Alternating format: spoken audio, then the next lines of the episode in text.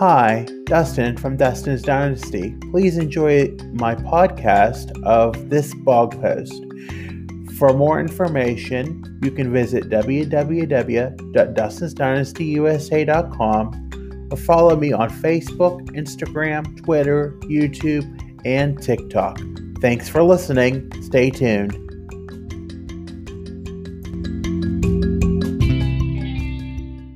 Life in the past two to three years has been nothing short of a challenge for autistics across the spectrum. One of the major hurdles that has been at the forefront of autistics in the times of pandemic is the fact that many are losing skills and regressing to some degree. I too have been a victim of regression, and while I seem to have some days where it can be really challenging, I know that there are better days ahead. It is a wonder that even as the things that I was already enduring in 2020 that were being compounded by the pandemic and still are to some degree these days, I have regressed to some degree at the start of the pandemic.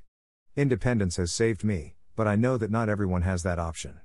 I do know that if I would have continued in the same dynamic that I was in that time due to the circumstances I was in, I would have been in a residential placement. I know not everyone believes in prayer, but for me, when the opportunity to move into my present home provided, it was the saving grace that got me out of the regression. Almost two years since the move, I still struggle a bit with understanding that I must meet some norms in order to maintain my independence, like going to work in the day program that provides me some support, like transportation and goals for bettering myself. I often get into a negative headset and want to forego it all and remain at home all the time. I am often reminded that while it is possible to some extent, it is not the ideal thing to do, even though it can be all that my brain can think about oftentimes because of the anxiety it produces. I know that I need to see it as just that anxiety driving me to want to run away from things that I over two years of returning to yet experiencing constant change and uncertainty, although it is nothing that I haven't learned to manage properly. This can at times make normal everyday tasks difficult to perform because all you can think about is not seeing positivity in the upcoming days when you must endure what you think is challenging, when to others it is nothing simple than going through the motions of life. But, those motions of life can have uncertainties to them, and we may experience difficulty going through them because we may feel uncomfortable about it or it is something that is new to us. And being autistic, these are already hard things. However, in the current times that we are in, we are often expected to endure changes that we many times have little notice to prepare for because it is what authoritative powers are directed to do with little flexibility at times. Those in charge of the change may know that it is hard for us, yet it is beyond their control because of the way things are in the world today. All these things can be culprits for wanting to regress back into what is comfortable for us because we feel safe and free from being scared of having to go through things that are harder than what they used to be.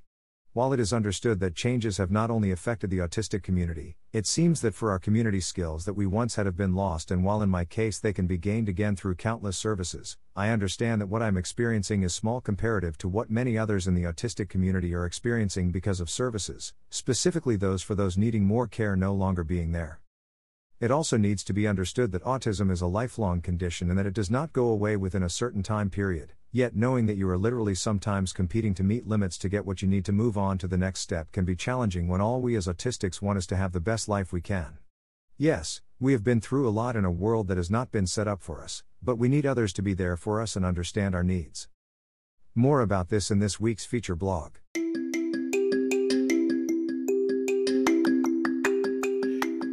Thank you for listening.